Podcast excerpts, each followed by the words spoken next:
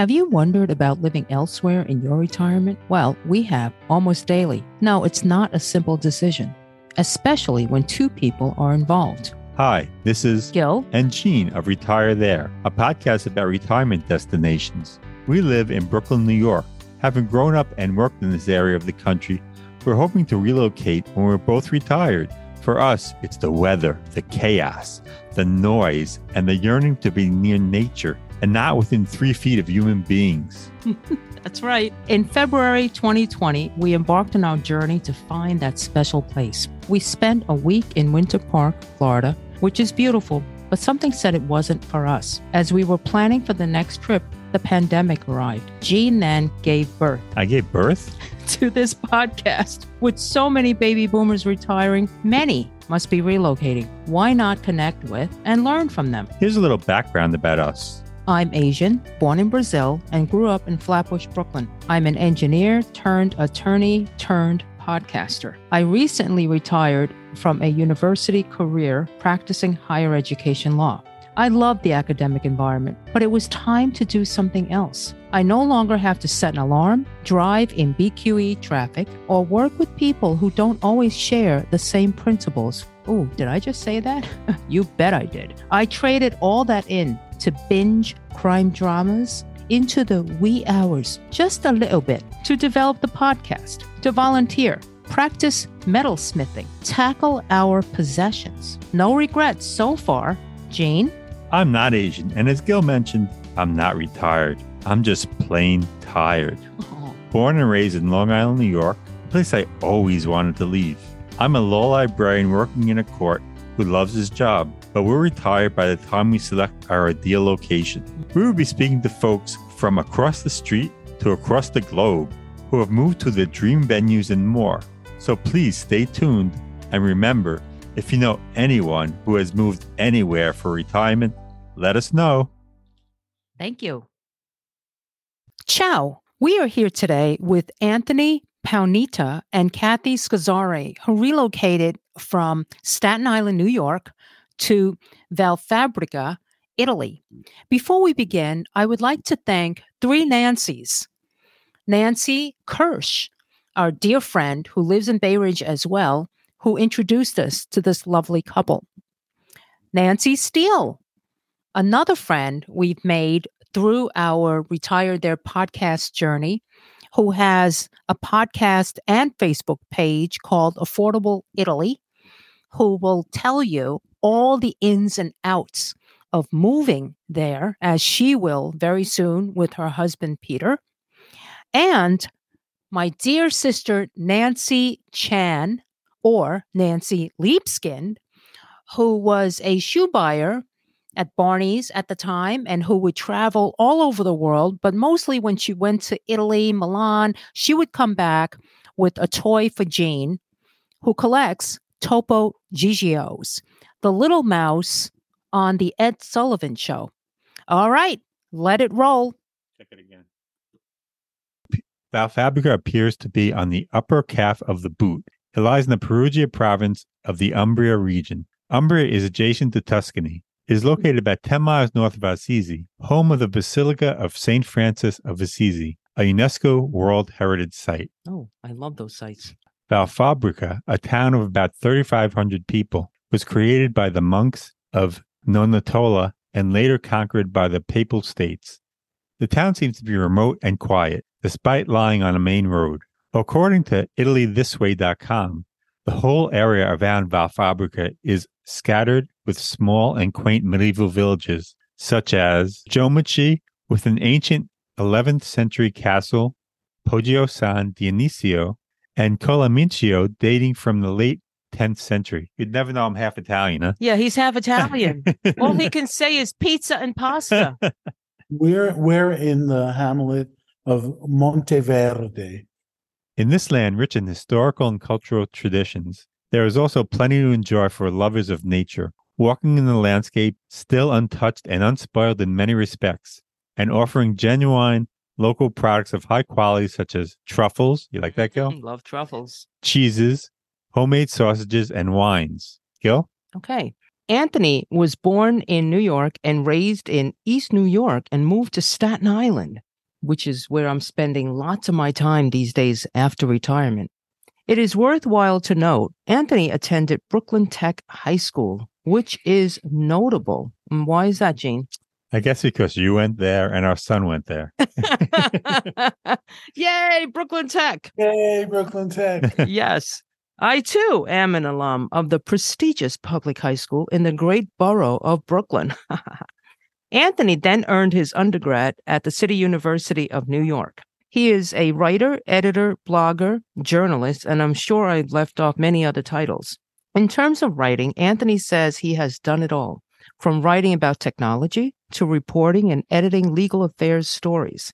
He had a stint as an IT manager converting a 200 person newsroom to modern publishing technology and providing humane tech alternatives. And while working at those jobs, he wrote about both legal and consumer technology for American Lawyer Media publications, which I read many of, and Business Week. Anthony is a freelance writer now, covering everything from travel to law to tech. And he has an amazing website which covers, you know, since 2016. So I remember reading the first post like, we're going to dabble, we're going to say what we want, what comes to our mind. And boy, did it keep going. Good for you. Kathy Scozzare was born in Staten Island, New York.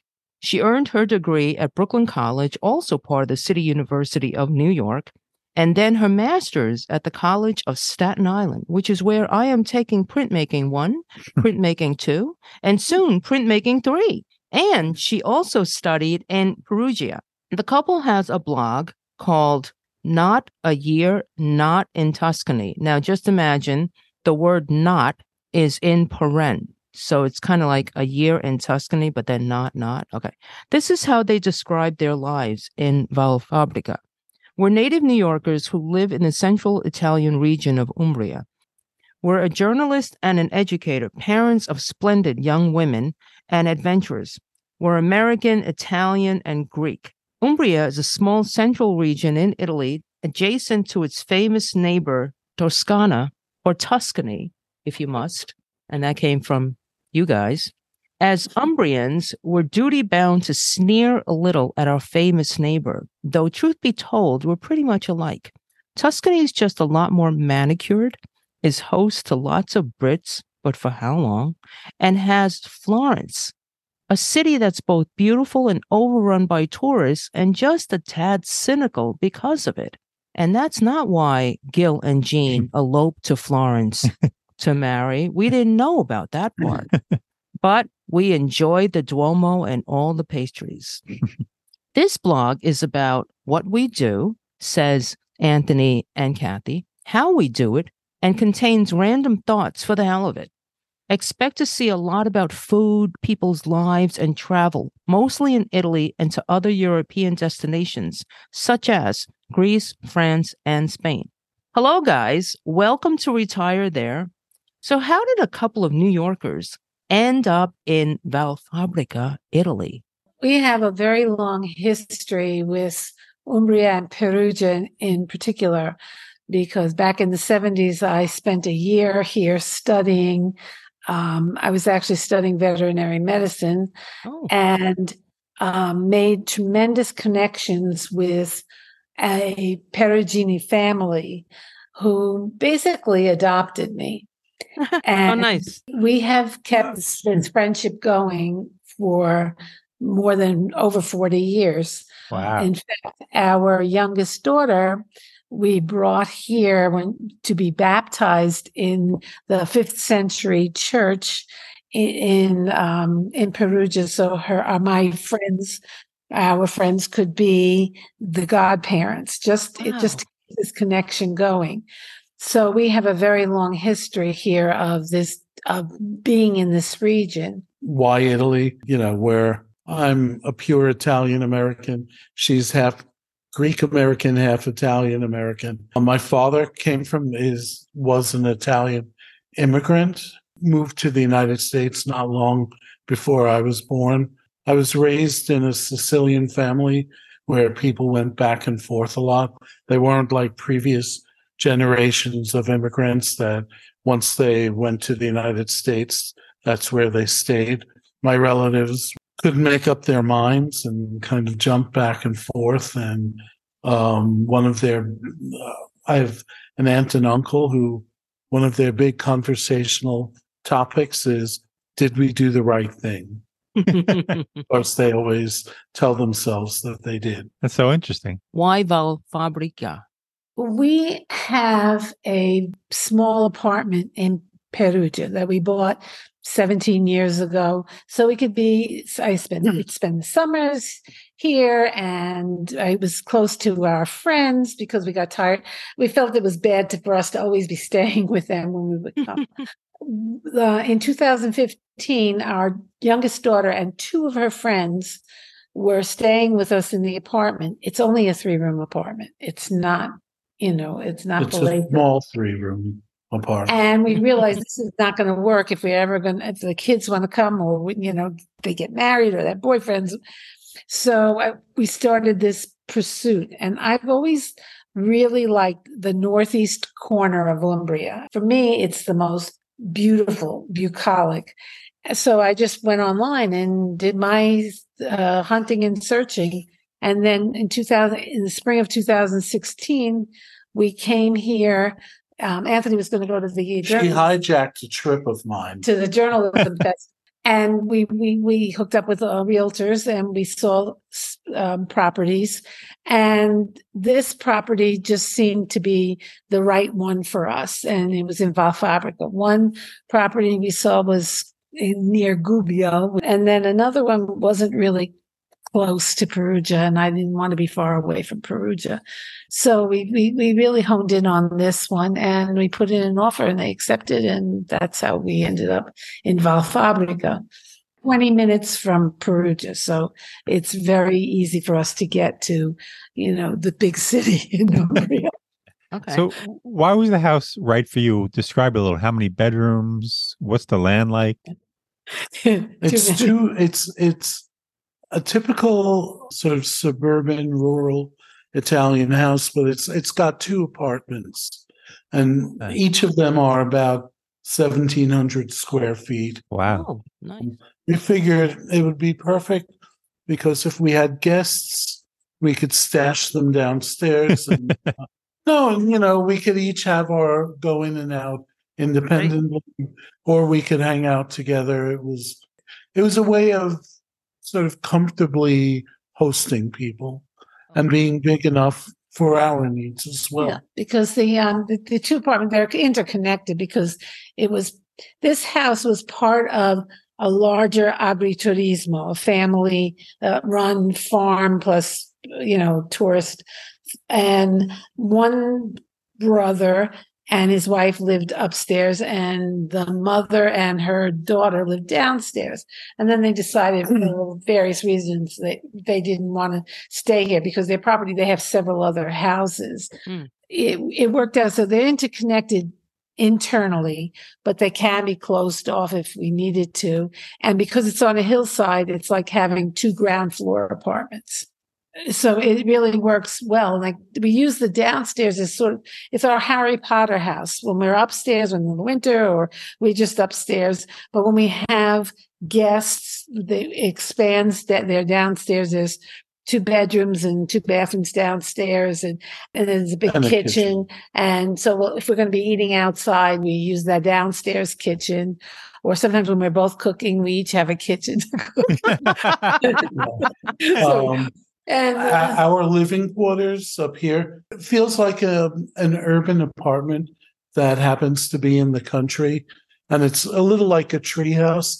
Like right now i'm looking out at uh, linden trees that are blowing very Nice. fast in the wind. In june these trees smell like sort of like honeysuckle and it's almost overpowering. Wow. it's like sitting in a vat of honey so it, it really worked out well. And when our daughters come, I mean, there's just plenty of room. We've had up to eight guests and not Wow. even felt because we have one guest room up here and he and he used another is a as an office and and two bathrooms and then downstairs we have two more bedrooms and then there's this other room because they had a third kitchen and um Very you know we use that as our like we have a little like bi- exercise bicycle but we also have overflow bed in there just in case Oh, so my it, Lord. just like very easy to, to have people and not feel like they're on top of you yeah. and and and then there was this field and we wanted to have a pool so we were able to put a pool in Wow. So it just really it's like a resort for us Oh eh, my It's God. i never thought we would ever have and Yeah. Yeah. Uh, it's very And- special So was this very expensive? You can give us a range. Uh, when we bought in 2016, Italy was still kind of reeling from the 2008 crisis. And prices, uh, real estate prices are still somewhat depressed, Mhm. and especially in rural areas. So we spent significantly under two hundred thousand. wow. Wow. Wait, so how many years Wow. ago was that when you bought it? 2016. Okay. Okay. Yeah, November two thousand sixteen. Okay. Is when we But- closed But when did you officially make it your full time home? This just this year. Oh, 2023. yeah, Yeah, in fact, we still have to register with the town where we're we're under the radar right now. Okay. Okay. I could go into the whole bit about Italian rules about residency and citizenship and all of that. We have Italian passports because of my dad. When I was born, he was an Italian citizen, hadn't naturalized yet. So I was entitled to both, and I never made a choice. Okay. So back in the 90s, Italy liberalized its uh, rules about recognition of citizenship, Okay. and they made it easier for descendants. It was really easy for me because all I had to do was prove that I was my father's son Right. and my parents were married, and you know, and he was an Italian citizen Okay. when I was born. So Yeah. that it was real easy. And then Kathy got hers automatically, and our kids got passports as well. Oh, wow. Wow. And and Kathy, do you have um a Greek passport as well, or are you? just have the Italian. The other thing is, though, for people who are moving here, it- you can't get residency. It- We have a friend who did it. And so it's not, you know, you don't have to be a citizen to live here full time. Yeah, it's a little more paperwork. And and and a, a lot more in terms of we never had to prove how much money we we make or Mhm. any of that. Right. And you know, I could work. Both of us could work here if we wanted to. Most retirees come here on uh, it's called an elective residency visa, Right. and Italy's been tightening the rules Yeah. lately. Yeah. And um, some consulates are requiring a passive income of 31,000 euros a person. Wow. So um, Yeah. it used to be 31 and then 38 for a couple, but I don't know if it's the new government or just a directive they've sent to consulates, but some people are finding it a little harder to get residency. Yeah. lately. Yeah. In the countryside where you live, you think you can still get a, a decent house for under 200,000? Oh, absolutely. Oh, you can. Really? Absolutely. It depends on how big a house you want. It also depends on the condition of the house. Sure, sure. um, this house needed some infrastructure upgrades, which we did electrical and water, and we put in maybe 20,000, not including the pool. That's a separate thing because that was not necessary. But so But, nice. um, but it Eh, then, so, but you can absolutely buy something for under 200,000. Yeah. wow. And what what would you what would you get though? Not the size of yours, but what? A two bedroom maybe? You, oh, you could get a two or three bedroom for, in fact, a friend of ours was looking, looked at a house that was about 2,000 square feet. I'll tell you in, instead of meters. And it needed work, but it was 110,000. Oh, Wow. nice.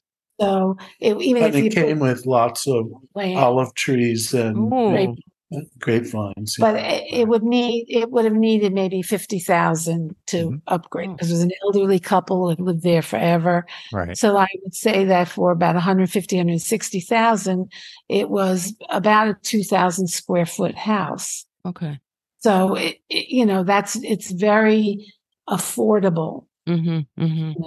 The land itself is not expensive. It might be because after the war, you know, everyone wanted, and even in recent decades, the young people not having jobs out in the countryside gravitate to the big cities. Yeah. Even here, the high, the kids in high school take the bus into Perugia to to go to school.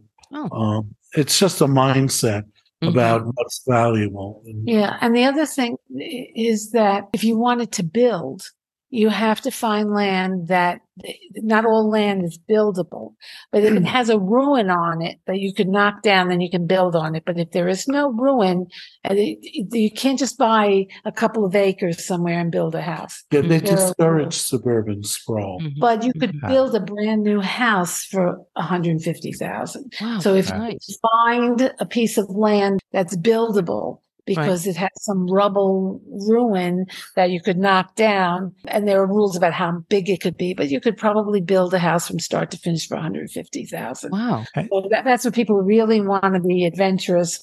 We didn't want to go there. you, you said you did some work on the house. Was it hard finding a contractor, a good contractor?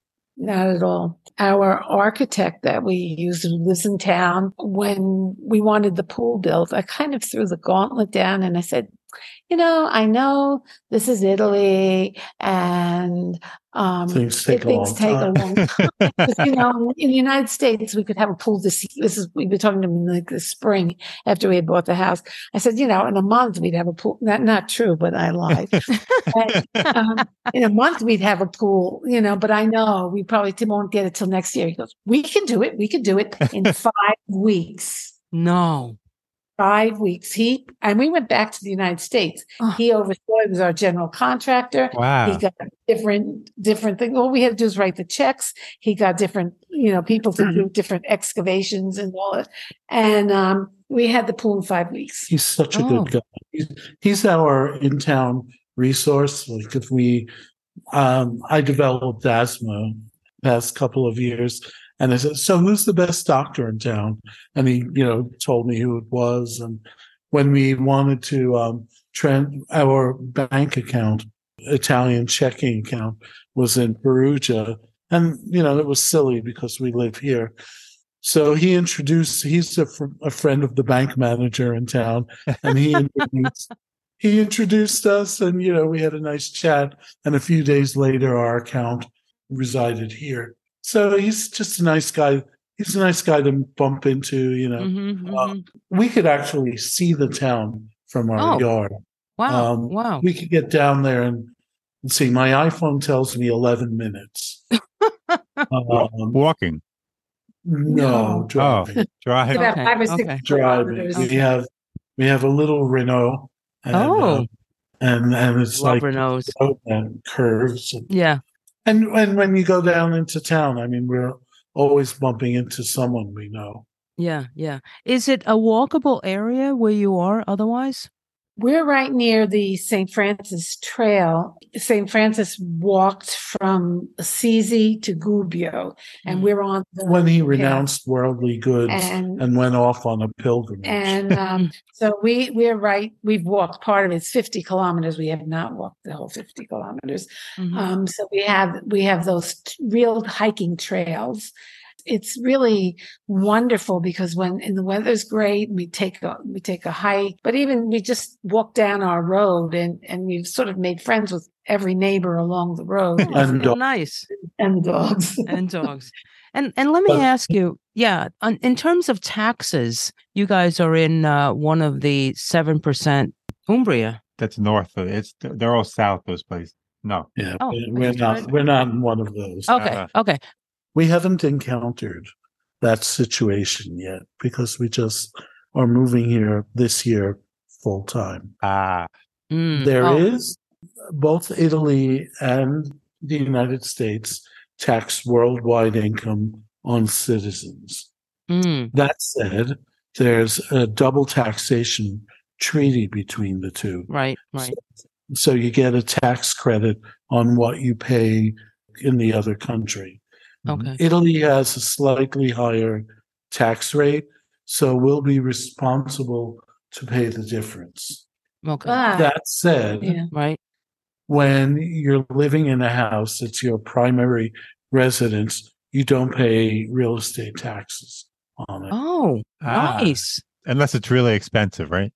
No, if Oh, you any- if anything. your- if it's your primary It's residence called prima casa, and first house. Okay. Okay. Wow.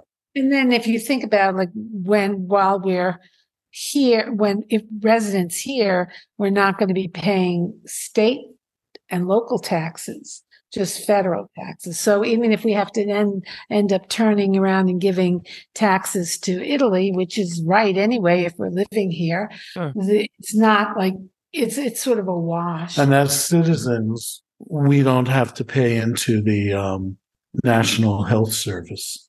Okay. Wow. Okay. It works out. And it, Italy has one of the best universal healthcare systems in the world. It's really modern, efficient. The doctors are highly trained. There's a much higher ratio of doctors per um, patient hmm than like more than double the United Yeah. States. Yeah, we certainly are having an issue here in the U.S. And and do you find doctors right in town, or do you have to go to? Yeah. Uh, yeah. okay. There, every town has a health service building where there are a lot of, you know, there are exam rooms and labs and everything.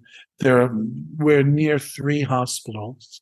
And then there's the doctor we go to spends some time, uh, working at the state, in the state building, and he's got a private office as well. We're not officially enrolled in the public system yet, so we visit him at his private office and the fee is kind of nominal and he i mean the first time i met him it was um it was because i was developing this allergic asthma i was coughing a lot and it was just getting hard to breathe certain times so uh i asked our architect um who's the best doctor and he says well i go to blah blah blah so he's he gave me his phone number i called his number on a monday morning a woman answered and said uh, can you hold for a sec And I said, yeah, sure. A minute later, he gets on the phone, Wow. which just floored me. That's I mean, unusual. Yeah, that would, doctor answering the phone. that Right, blow my right. mind. Yeah. And, and then he said, he, he heard my voice and he heard me cough over the phone. And he said, Oh, you have allergic asthma. Uh, No. Come down this afternoon and I'll check it out. Oh my God. wow. This afternoon. Yeah. That's and amazing. that's what he said. And then, you know, I go down there and we're talking, and he said, What language are we going to use? He, and I said, Well, I- I'd rather speak Italian. And he, and he said, Oh, too bad, because I want to speak English. Right, right. He wanted to okay, practice. let's do, so I said, Let's do it this way. You speak English, I'll speak Italian. he ended up speaking Italian by the end. oh And then my he God. referred me to a lung specialist who was the head of pulmonary unit at the big university hospital here. Guy is semi-retired.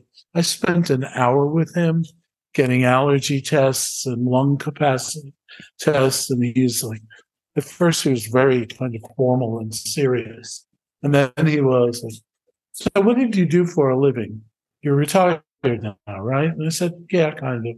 What did you do? I was a journalist. He said, a journalist in a big newspaper where you, the, where there might be printing presses around. And I said, no, no, no, just computers. And he said, oh, good. So no toxic chemicals. So we can rule that out.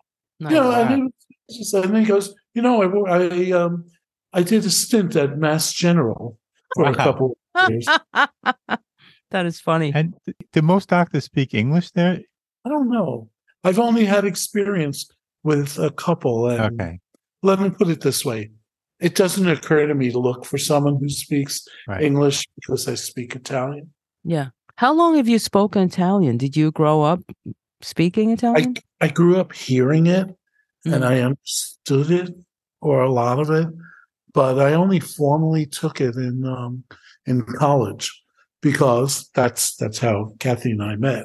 Oh, Because she was going to go here to Okay. school, and I had just come from spending a summer with my extended family in Sicily, okay. and I Okay. was kind of pissed off that I didn't know the um, the grammar.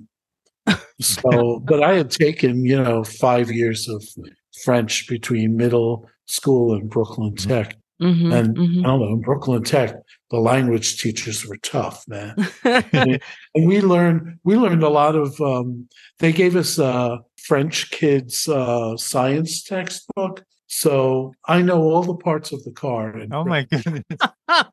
transmission is Yeah. a what vitesse oh my Um, god. anyway once i learned once i started learning italian it was really easy because you know french and italian are a lot alike they have the same grammar it's just that the french do weird things with pronunciation Oh, it's so hard. Although you, so you grew hard. up listening to um, Sicilian, which is a little different than, than regular No, Italian, right? Well, it depends. You see, there was kind of a class warfare in my family. My mother was the daughter of tenant farmers. So they spoke Sicilian of 1920 to each Oh other. my god.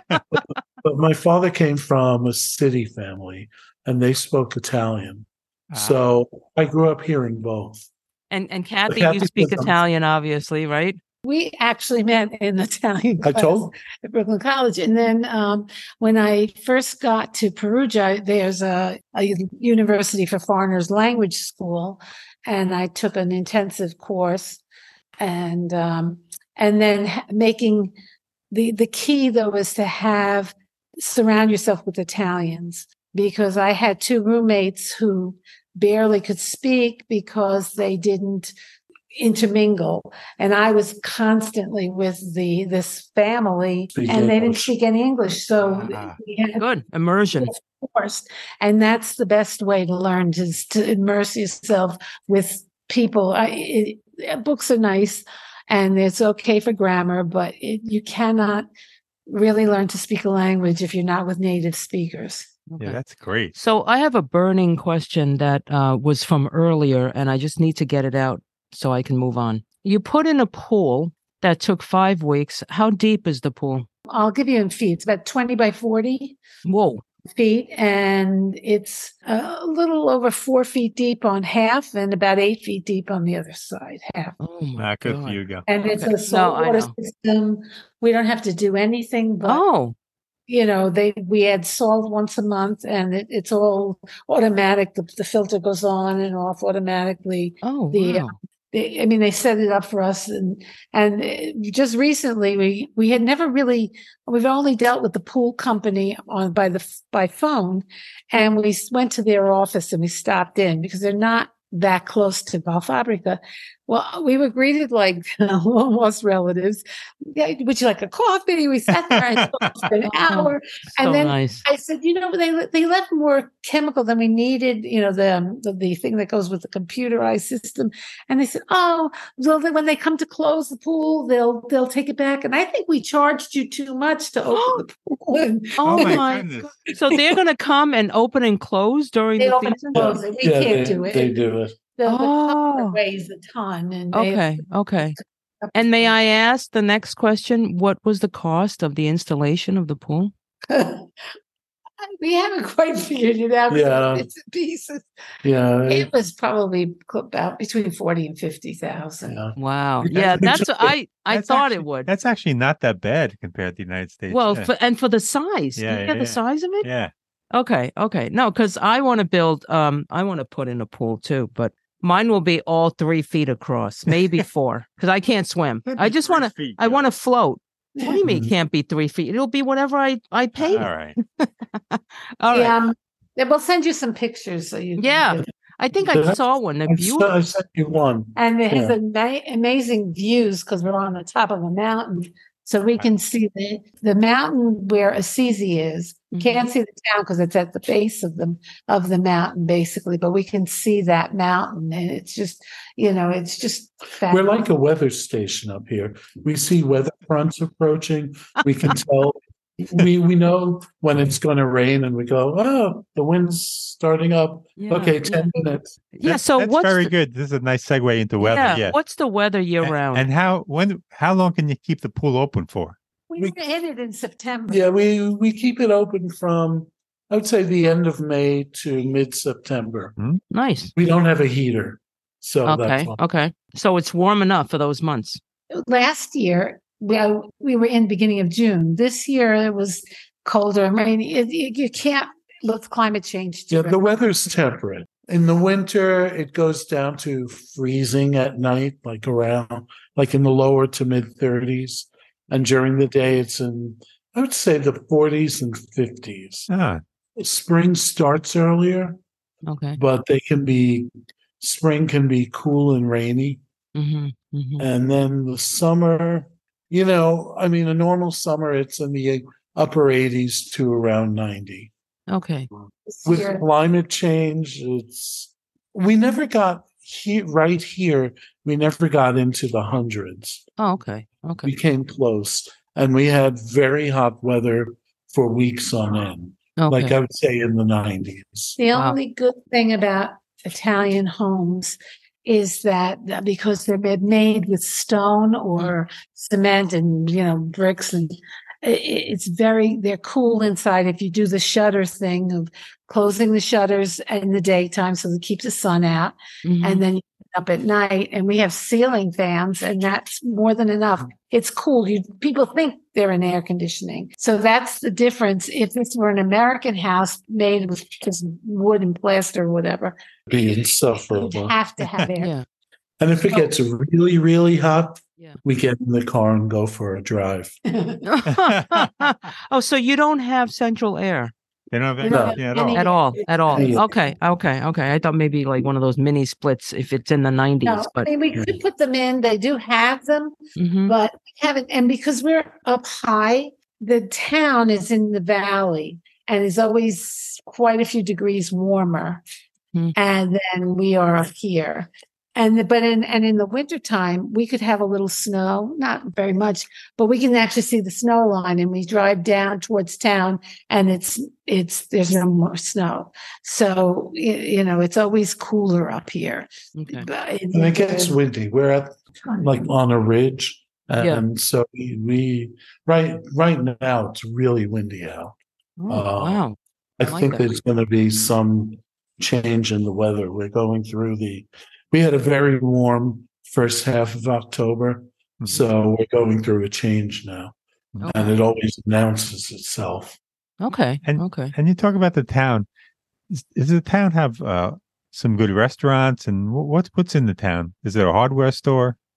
there's a hardware store there are women's hair salon or two yeah there's there's a couple of barber shops bakeries bakeries, a few bars. A bar, I mean cafe. In Italy, a bar is uh does everything all day. In the morning, you get coffee, and at night you get you know an Aperol spritz. And there's a, a, a relatively big grocery store, plus a few little mm, tinier ones. a pharmacy, There's a butcher shop. Um, there's there's all the things that you a could possibly. pizzeria, Mhm. a really good wine bar. Uh, that's owned by this guy who's very passionate about his wine.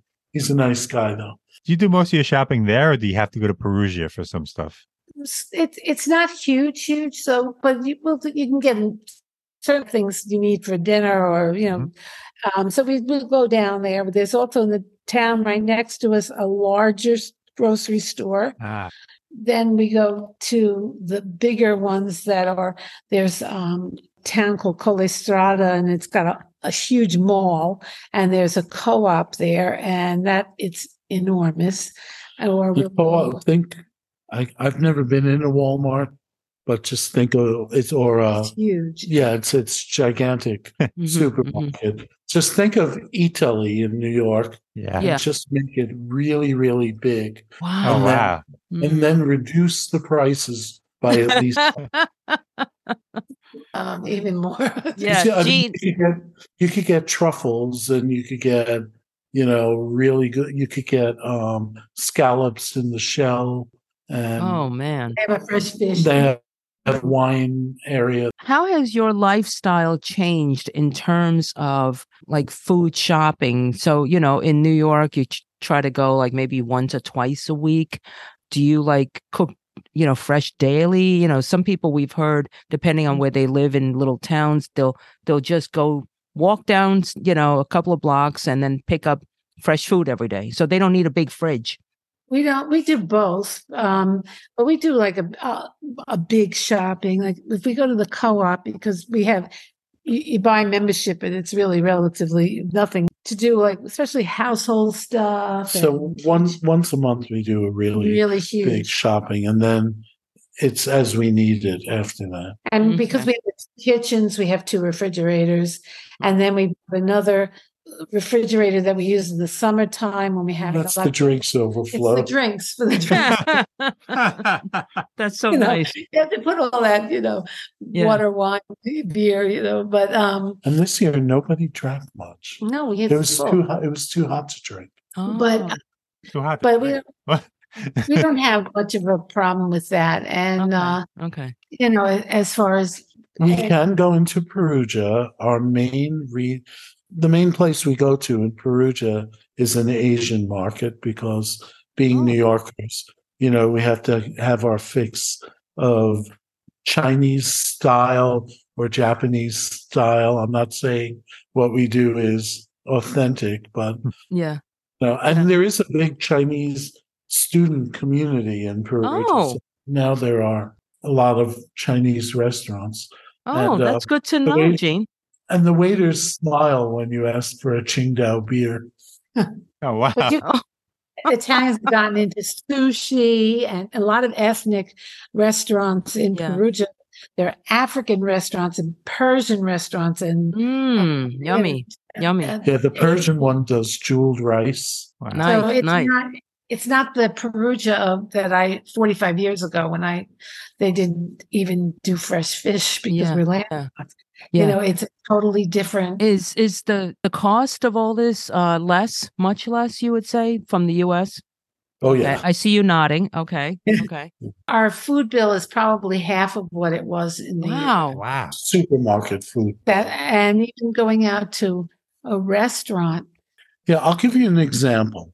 hmm In New York on 12th Street, like sort of catty corner from uh, from the Strand bookstore, Yeah. there's a pizzeria called Ribalta, which Yeah. is really very Italian.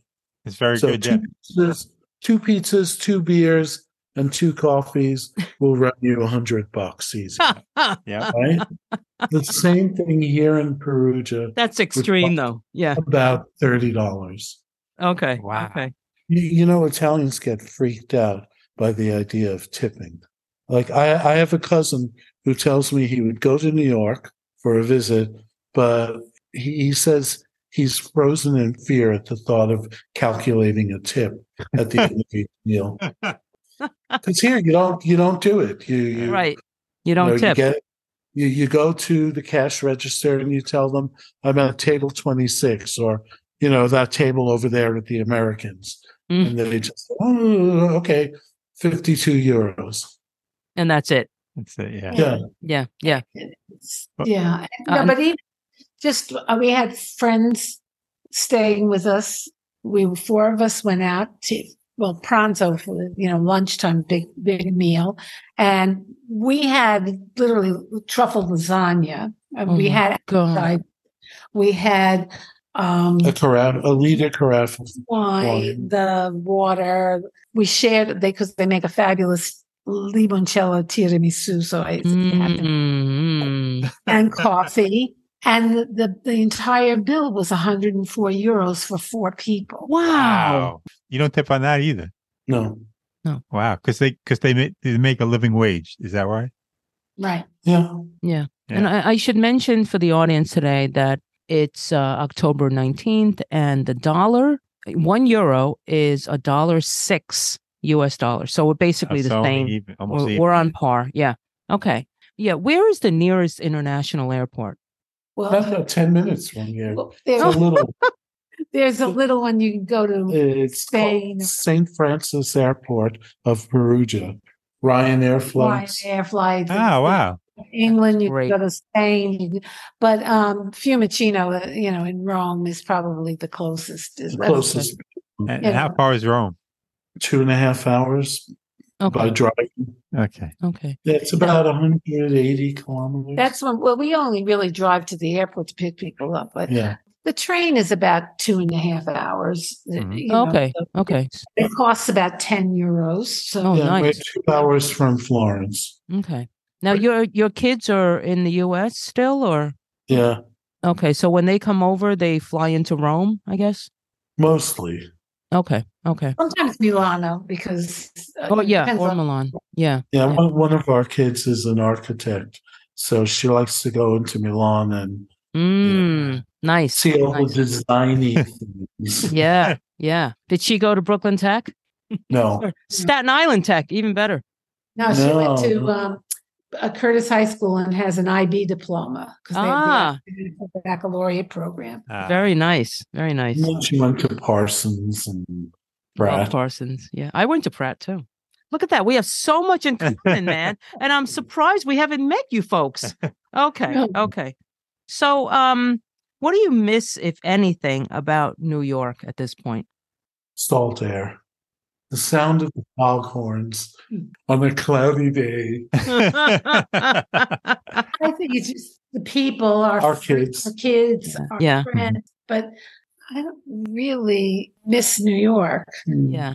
Yeah. Um, Buy food. In fact, when we're there, there's there's a whole different the feeling of the road rage that doesn't happen here. yeah. Everybody goes drive in Italy. Uh, If you've driven in New York, Italy is a snap. you think they- so? Really? Yes, because they follow rules. Ah, Oh, interesting. We can always predict what an Italian's going to do. My my sister lives in the Poconos, and when we drive out there on Route 80, I was flipped out because I could never tell whether someone's going to pass me on the right or the left. if someone passes you on the right in Italy, they deserve to die. I yeah. mean, nobody does it. It's Yeah. Yeah. Well, you're not supposed to. Yeah. Right, right, right. Oh, wow, that's really nice to hear because you always think of, you know, Italy as fast drivers and off the cliffs and, you know, all those little movies. and the, the cities are terrible. I mean, Mhm, mhm. you, you couldn't pay me to drive in Rome. Yeah, I've yeah. done it, and you know, I've just been like, ah, where do we go now? You know, but Yeah, um, yeah, yeah. And, and Okay. here driving, it's there's only nine hundred thousand people in all of Umbria. Mhm. So what they call traffic, we laugh because it's like Gowanus at three o'clock in the morning. That's- You know? That's a good one. It, it's just that we go months without a traffic light. They have a lot of rotaries, so it's, it flows. Everybody knows what to do with the pro. Right. The, Do you know they tried one a rotary on Staten Island, and people drove in the wrong direction no. No way. No, where? Where was this? on the South Shore somewhere? Oh my That's so god, funny. that's insane. You know, I we could say this because we're Italian American, but we we call like south of the expressway Soprano Land. oh my oh my god, that is so funny. All That's right. a really good one. That's what that- so, so funny. I, I also want to know: Are there that- many expats by you? I know of one in the town No. because my barber asked me if I knew him. His name is Sal. Okay. And I said, no, he contacted me on Facebook, but we've never met. And then we have a fairly famous musician down the road who was is American but left the United States you know, years and years ago. In his 20s. And he lives in Switzerland and he bought a house here. He's a famous lute player. He records under the name Crawford Young. But any well, Yeah. you know, it's lute music. And we have a bunch of friends in Perugia who are expats, but long people who've lived in Perugia 20, 30 years. And most of them aren't American. Mm. They're Dutch or British or Australia. Aussies. So it's very international. So, so you have a lot of Italian friends. A lot of Italian yeah. friends. Yeah, especially if you speak it. That's, That's really great. good. Yeah. Yeah. And- Choosing to live in a country wherever, whatever country, you need to learn the language Yeah. Yeah. because otherwise you're always an, a total outsider Yeah. and you, you miss out on the joys of living in that country. So it depends on what it doesn't matter. France, Plus, Spain, Italians are really funny. They diss each other all the time, Yeah. and Yeah. it's just a riot to hear them Yeah. talk among themselves. it is. Must be nice, like Yeah, to see you- a fly on the wall. if you don't yeah. know Italian, you miss out on all that. I figured out. God, I that- yeah. know, I know. Yeah. I mean, for us, we'd have to go to one of those um, Italian American clubs in Dyker Heights, you know. and uh, can you imagine me walking in there? Although they're used to us, that's not but happening um, anyway. yeah. But we have a friend who has a podcast also called Affordable Italy, which is what made me think about the seven percent. And she's dying to move to Italy, um, but she's looking at one of those uh, seven percent towns. Who knows? But things are changing, like you said, with the governments, and a lot of people are nervous. Her Facebook group has really grown. People Yeah. are panicking. You know, go now, go now. I was going to say it's, it's not just a podcast affordability; it's it's a Facebook group affordability, and it's really great information on there. Yeah, Yeah. And so here's to Nancy Steele, who's presently traveling in Lucca. And uh, she was somewhere else yesterday, but she's all over. And yeah, she was in Puglia. But uh, at the end of the day, she might just uh, come knocking on your door, guys. but they're in Denver, Colorado for now. We love them. We love Yeah. them. Okay. So, so what did your kids think about you moving permanently to Italy? Well, one's okay with it, and one isn't really okay with it, but she's getting there. Um, and um, that's because um, when we made this decision to do this, they were both single and boyfriends, whatever. But so, and then the older one got married and has had a baby. When we decided to do this, she was single. so, but the the uh, the da- the upside is that she and her husband have taken over our house on Staten Island. So that was sort of they were living in Bay Ridge, Mhm. and so that kind of eased the blow a little. Ah. As she Oh. said, she said, you don't let real estate leave New York real estate leave the family. And we FaceTime all the time. yeah, and, yeah, that's you know, nice. It's a little different now because you can really be connected Yeah, uh, easily and that, you know, in a way that you couldn't years ago. right. And right. um, it didn't come this year because the baby hadn't been vaccinated for Mhm. COVID. And um, now that he is, they'll probably come next year. And our other daughter's coming on Sunday. So Monday. Monday. Okay. Sorry. Okay. oh, that's great. So yeah, that's really nice. Do you think you'll be living in Italy the rest of your lives? It's hard to say. Life is too unpredictable to just, to make a statement, blanket statement. Mhm. We're here for now. Maybe maybe ten years from now, I maybe we won't be. Who you know? It's just Yeah. So, you know, we're, we're open to whatever happens, happens, you know, it's just, for now, we're happy. We're, we're enjoying it. It's, it's fun to live here. So The thing is, every time when we were doing the five months here, seven months there, or whatever, every time we went back, the United States seemed a little stranger to us. Hmm. Yeah.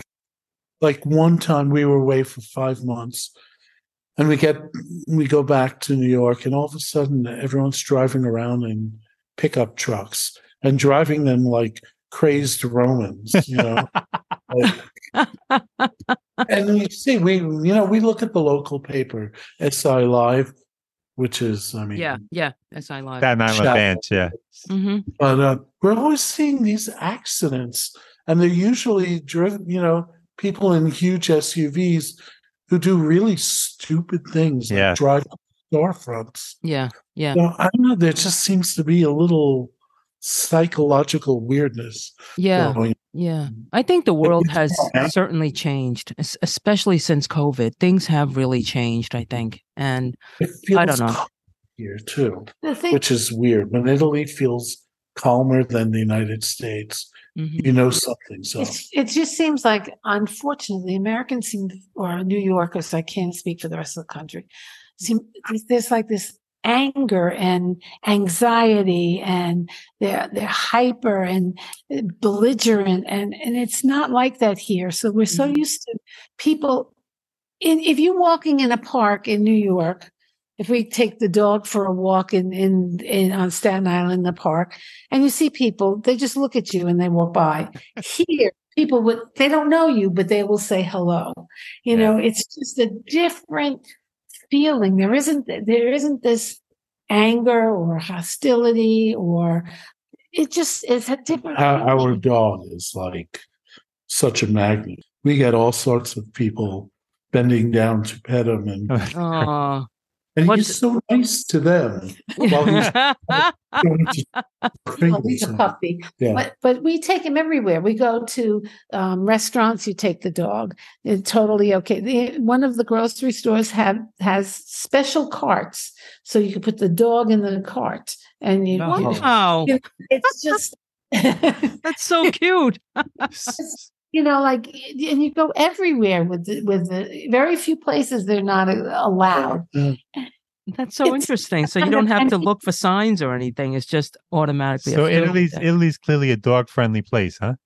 Very, Yeah, and it didn't used to be that way. not as much, but now it's like it. I think it's because the birth rate is so low that there's no children.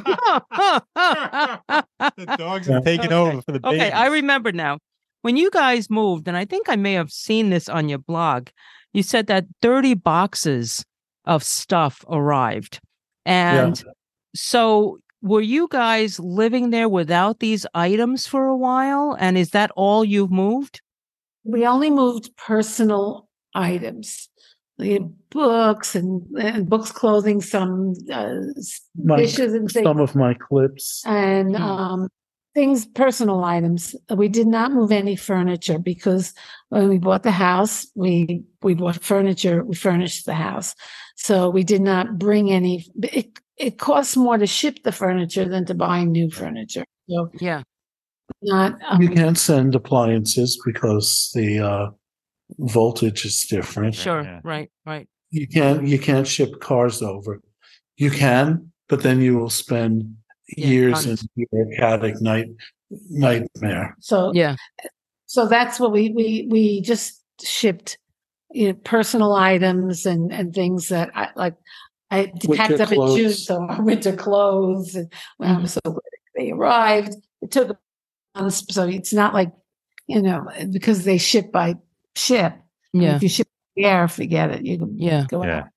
Yeah. Yeah. And what are those charges like when they ship by um, By ship. have to by ship?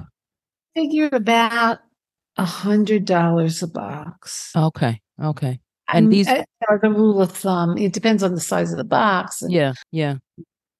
but And um, and was it hard for you guys to declutter all those years? I mean, you left behind the house, so you could have left behind a lot of stuff, right, for your daughter.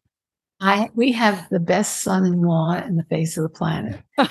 They've taken paternity leave, and he and I, because I we were here in May, but I went back in June, and he and I spent two weeks with and two dumpsters. He can Wow. New York. he is a phenomenal, and we cleaned out that house. Wow. You know, we had done some decluttering all along. I had done. and He is a powerhouse. He's phenomenal. He- He's such a good guy, and he was going to take lucky you. three months off, and then he got a new job, and he ended up with only three weeks, and two of those was helping me uh, declutter the house. Oh, Wow. so nice. Very nice. So you didn't have to say, here, there, here's are here are things that we're not sure what we want to do with, leave it in the garage. You actually cleaned house. You said you had two Well, we still have a few things in the garage. Okay. Okay. well, Anthony was scanning family photos because we weren't ship those.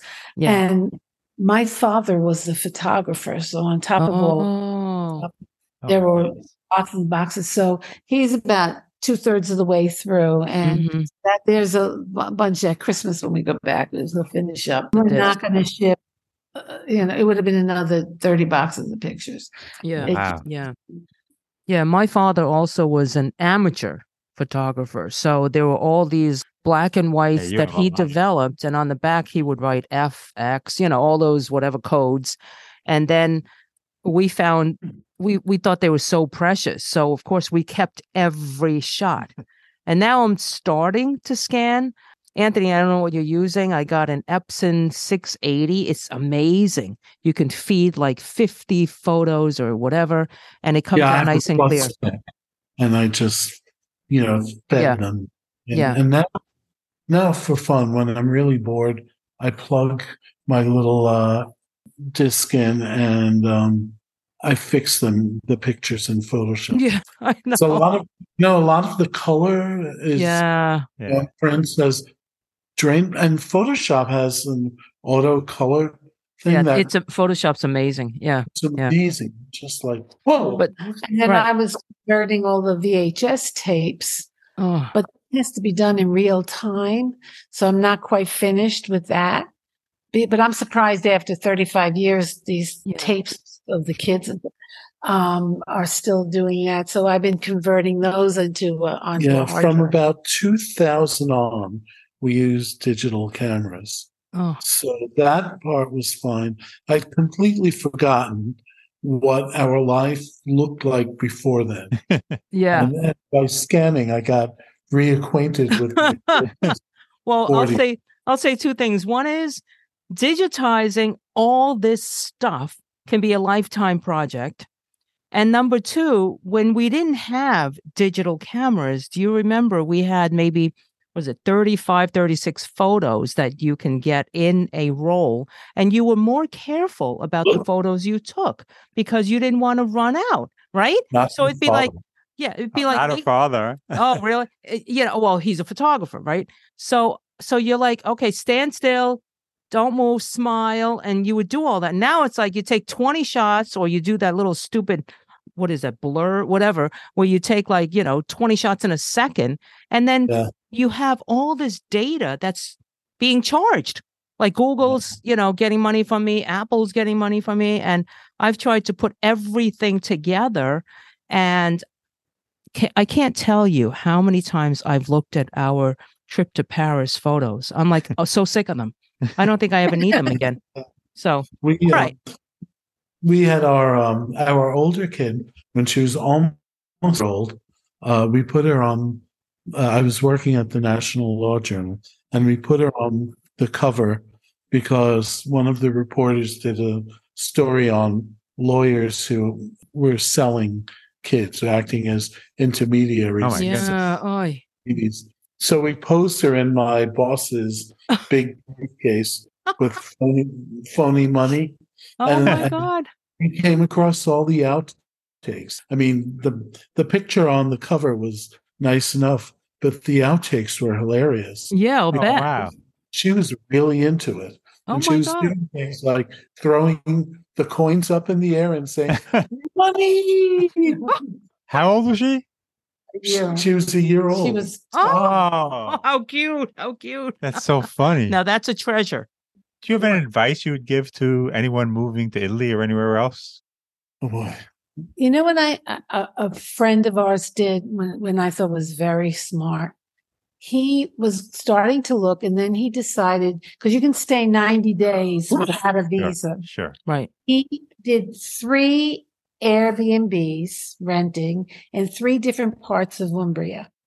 So he did a month in in Spello, a month near Lago Trasimeno, a month close to Tuscan border to get a feel for what area he wanted to. He knew he wanted to be in Umbria, and then he decided on and he bought a house near CZ in in that the area of the where the first rental was, and because he decided he liked that area the best, and.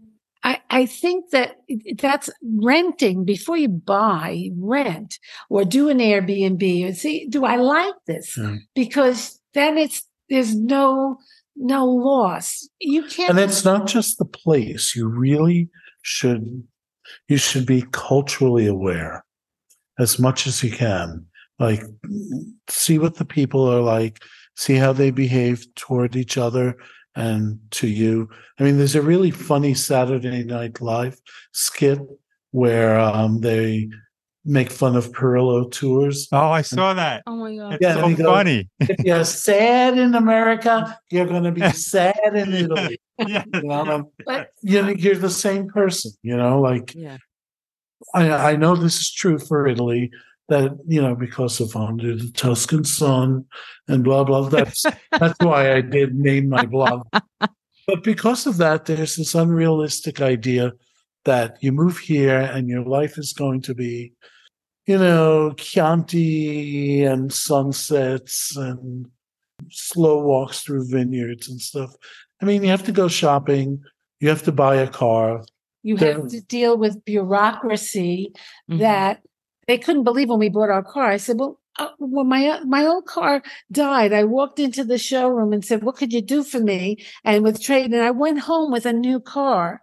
And, and four hours later, they said, "How could you do that?" I mean, the paperwork, even our dog, the paperwork for getting a dog here is phenomenal. Uh, it's he's registering, and and it, it's it's a He's whole- registered, but they haven't transferred ownership yet to us. What? And then, My God. and then once that's done, we have to get a doggy passport and we have to get him vaccinated against rabies because there's no rabies in Italy.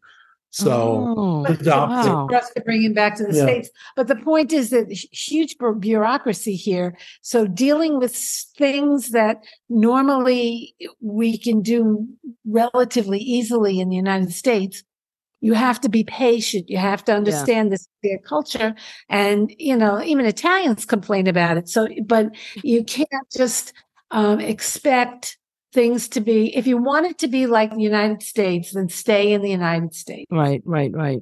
you know that's the bottom Yeah. line you have to go with the flow and understand that this is how things are done and if not, bring Xanax. and it just Yeah, Xanax will do it.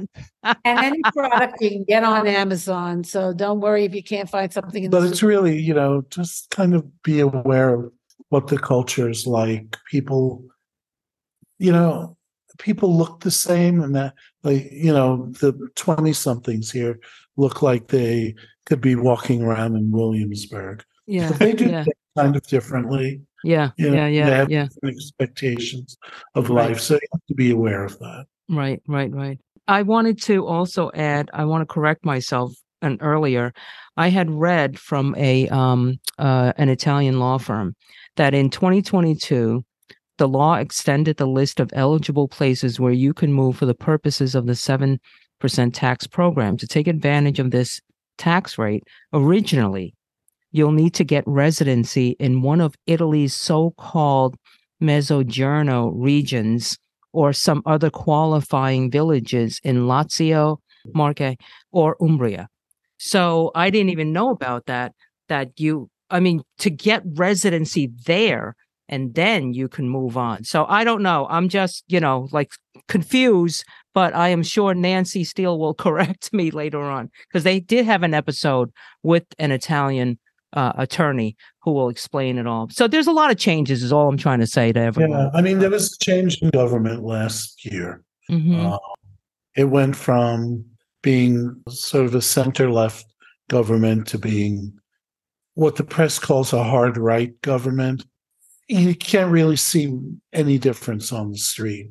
And the prime minister, who's actually a woman, has Cool. been very smart and like she's not like she's she's not a braggart she's not loud she's you know she doesn't whip people up for the sake of it when they changed government you know she went into the outgoing prime minister's office they had lunch they shook hands he gave her a list of things to watch out for and they said oh everything's fine you know so Mhm. it's, That's it's great. calming. Yeah, no, I think that's fabulous. Okay. oh and then the opposition leader is also a woman also a woman a lesbian triple citizen Whoa, there we go. And when she got, you know, uh, to be the head of the Democratic Party, Oh, good she for went her. in- she went into the right wing prime minister's office. They had lunch together. They agreed to disagree, and then they both they gave a press conference and they said, Yeah, you know, we're at opposite ends of the political s- spectrum, but isn't it a kick that the two most powerful politicians in Italy are women? That's so cool. Yeah. Just like here. Okay. okay. All right. So we've been talking to to Anthony and Kathy, and their blog is not a year, not in Tuscany dot, dot com. Is that correct? Yep. Yeah, and you guys should check it out. It's got some really interesting and good information and very comfortable reading, I would say. So I think anyone can enjoy it. And all right. So on that note, um, guys, have we left anything out? I don't think so. I think we talk too much. So no, no, I can see But the was four of us. talking to you.